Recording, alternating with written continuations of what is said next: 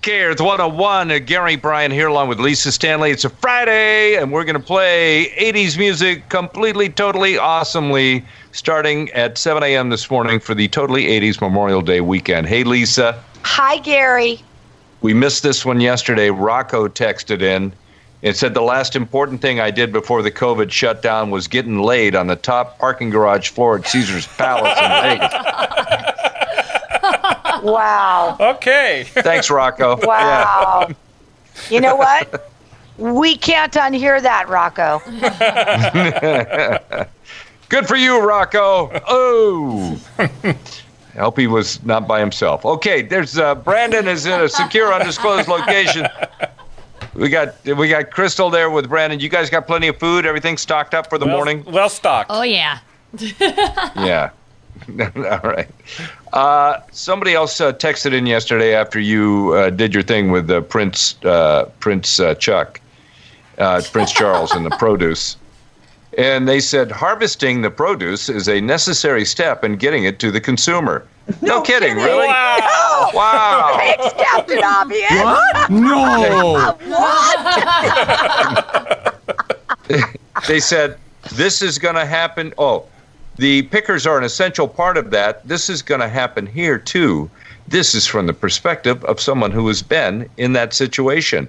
They must own a farm. I don't know. Maybe they were I'm a picker. happy to go pick. Yeah. I, I, did. I when I was in Chicago, I picked apples right off a tree. I had the best time ever. Who? How much did you pay for that?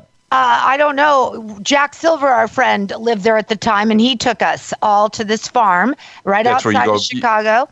Yeah, you pick your own apples. It yeah, was you pick so your own. much fun. Yeah. And yeah. on my walks through the neighborhood, I pick oranges, tangerines, and lemons off the trees as I pass by. Oh, Oh, so stealing, Stealing fruit. fruit. Stealing, right. stealing fruit from the neighbors. I'm calling it. He called it. What did he call pickers for Britain? I'm calling it pickers for Brentwood. It's about the Right. same thing. I think here in California we could load up a big mercy boat full of pickers and send them over there. What are you thinking? I like I it. think we I think we could do that. I mean, come on. You know, I think it's different from picking your own apples and that kind of stuff to when you have a, you know, a foreman standing there going, "Now get out there and pick my Brussels sprouts." and my, my niece just uh, went strawberry picking. the family that picks together sticks together, Lisa. That's right, Charles. Took me a while to come up with that.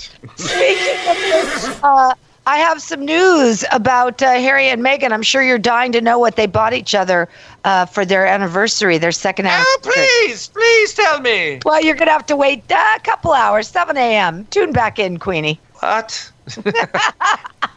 you can't keep an idiot in suspense. Yes, you can. Did you just call right. the Queen an idiot? Yes. okay. People are texting in. Uh, whenever you say Alexa, play K Earth 101, their Alexas come on. Oh, that's, uh, hysterical. Irene from Whittier. That's what she says. So thank you, I- Irene. It's working. so today, in honor of uh, the Totally 80s Memorial Day weekend, we're asking, what is your favorite thing about the 80s? What was great about the 80s? Lisa Stanley. I think that's when my career took off. Mm-hmm. Yeah, in the 80s. So that was great When- for me. When did it go wrong? Uh, I'll let you know. I thought you were going to say 2002, but I'll no. let you know. no, it's I, I am the most grateful for my my career. So I think the for me the greatest thing, uh, the coolest thing, the thing that I really enjoyed in the '80s was MTV. That was the thing probably I enjoyed the most. I believe so. Because- Yep. I think a lot of people probably did. Yeah, because radio sucked in the '70s. It was so bad that by the end of the '70s they were saying, "Oh, radio's dead. Uh, top 40 will never be big again, and you know, we'll never have big hit music stations again."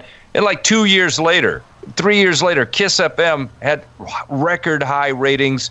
Z100 in New York, where I worked after a while, was huge. We had huge radio stations in Seattle and Portland. And so they, Well, who you know, are the idiots? Who are the they? Who's the they? the people at Billboard magazine. And, Idiots. And, yeah, morons. I mean, the experts, let's put it that way. They're the ones who told us radio's dead. And we went, eh, not so much. But then, you know, MTV was like the greatest radio station that ever existed. And that's how they built it. They built it to be that way. Remember, Les Garland was on with us when we talked about MTV that time? Yes. And Les was a big radio guy. He programmed a station called KFRC in San Francisco. Great, great radio station. And that was how they wanted MTV to be. I'll tell you the other guy that was MTV when it first started, Bob Pittman, the guy that runs iHeart uh, Radio now. Uh, he was there. So their whole thing was let's make this like a radio station with these really cool contests. And, you know, it was just an awesome thing. So that for me was cool. How about you, Brandon? I, I think the summers of the 80s were always cool for me, the most memorable. And that's because uh, hanging out with all my cousins, staying out and playing outside, and Yeah. all that cool stuff. Uh, I'm sorry. I'm sorry, you Crystal. know, you know. Crystal, Yeah. Crystal cannot be involved in this. Hey, It's a hey, blank Yeah, look. I do have a favorite 80s thing, though, which is Dirty Dancing, because it's my favorite movie. Okay. All right. and my counts. parents met in the 80s, so there's that. Yeah. Do you, who's your favorite 80 year old person? Uh, Don't know any, do you? no, no, my grandfather's 92, so he's already passed me. In honor of totally 80s Memorial Day weekend, the question this morning is what's your favorite thing about the 80s? And a lot of people on Twitter responding. Me, Suzanne says, no mortgage, no car payment, no adulting. True. I like, uh, our friend Eden Alpert responded, and she says, "Ha ha, nothing. Hair was bad, clothing was bad, and I was flat out awkward. Not to mention being in high school four years, which I didn't love either." Oh, Eden, Well, she barely showed up. Okay, nice try. Eden. was she was she part of your Mean Girl? What what you the Wolfpack? Wolfpack girls? No, she had her own clique. They had their own little clique. Yeah, what was her clique? I don't know if they had a name. I don't know if they Yeah. if they named themselves, but she barely showed up to school too. So I don't know what she's talking about. Eden, we're on to you, man. totally. Listen. I, I remember that night at Lisa's birthday party. I know. Oh, whoa, whoa. All right. And now, here's Lisa. I don't know if I could follow up after that. All right, look, I have to say this is the smartest group of people I've encountered in a long time, and you know I love brains. They held out just in time for a pandemic to hit, and then Aunt Becky said, Okay, we'll make a deal. That's right. After a year, Lori Loughlin and her husband have agreed to plead guilty in the college admission scandal. Can you believe it, you guys? Wait, wait, wait, wait. I thought they were getting off scot free. There was no way. They were going to go to jail. They had all these things, super smart ideas about how to get out of it. But now they're copping a plea. Well, after the federal judge denied the dismissal that they tried to get. So now they're both Oh, their really- their smart plans didn't work, so now they got another smart plan. I have to say, when you hear this plan, it's pretty darn smart. So they're now willing to serve time behind bars. Wink, wink. Uh, according to page six in TMZ, uh, they're going to cop to. Here's what they're going to do this in just a, about an hour or two. By the way, they're going to cop to mm-hmm. conspiracy charges for paying five hundred thousand dollars to get their daughters, Olivia Jade and Isabel Rose, into USC as rowing recruits. There was only one problem with that, as we all know. Neither of the girls were rowers. Hmm. Oh, there's that. Uh, they say Loughlin will plead guilty to one count of conspiracy to commit wire fraud and mail fraud, while her husband, Massimo, will uh, plead guilty to one count of conspiracy to commit wire fraud, mail fraud, and honest services, wire, and mail fraud. Now, I'm not and sure. what is and that? marketing cheap jeans, I think was the other thing. at Target. That's the other thing. He's going to go to jail. He is asked to be put in the most fashionable jail possible, and I don't know whether they're going to do that. But That's pretty funny. Uh, Yeah. All right. Under the agreement, Lori will serve two months in prison and Mm-hmm. 100 hours of community service and pay $150,000 fine. Now, her husband will serve five months in prison and perform 250 hours of community service. Plus, he will have to pay separately $250,000. why are they so much harder on her than him? Because she's a girl. No, you mean the other way around. They're harder on him. He's doing That's five what, months. That, that's what I said. Why are they harder on him than her?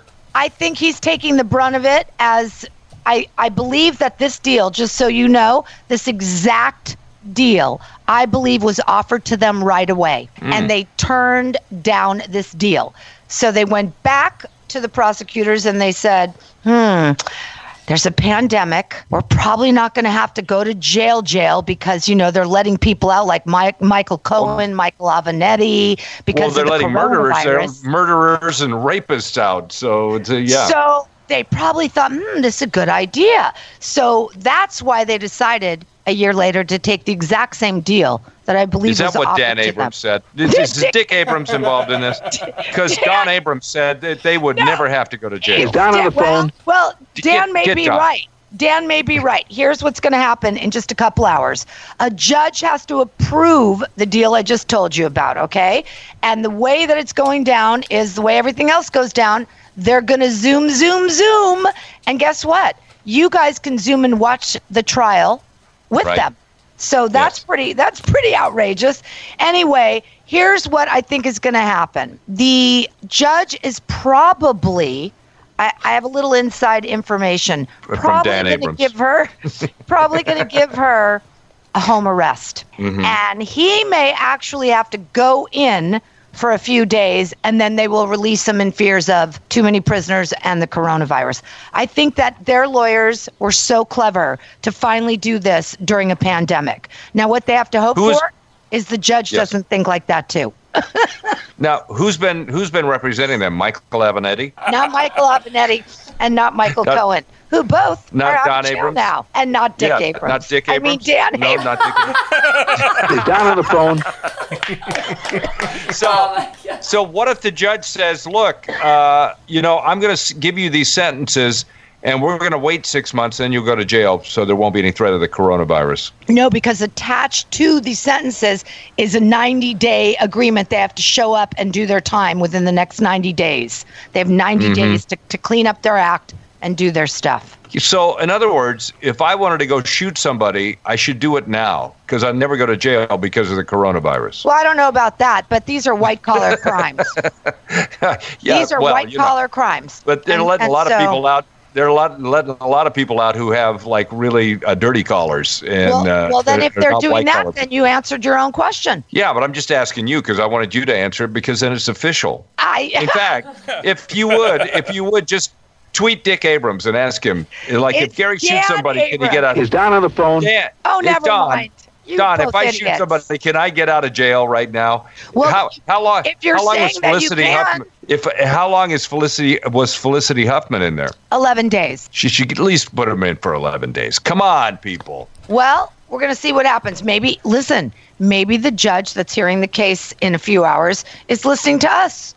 and maybe she's going to go, oh, those sneaky little rats. They think Yeah, it's a pandemic. Yeah, the judge is in Boston, by the way, so uh, Oh. doubtful. But, Radio.com. Hello, Z. Alexa. hello, Z. so there's there's two things that they're really afraid of. It might get the coronavirus, and she might look schlumpy. She looked pretty schlumpy. Either way, it's coming down in the next couple hours, and we'll know the fate of the Loughlin family, or Lori Loughlin at least. And uh, And, and Massimo, who still doesn't get it, he wants to know if the prison has a rowing team. So- oh my God. That's all we need.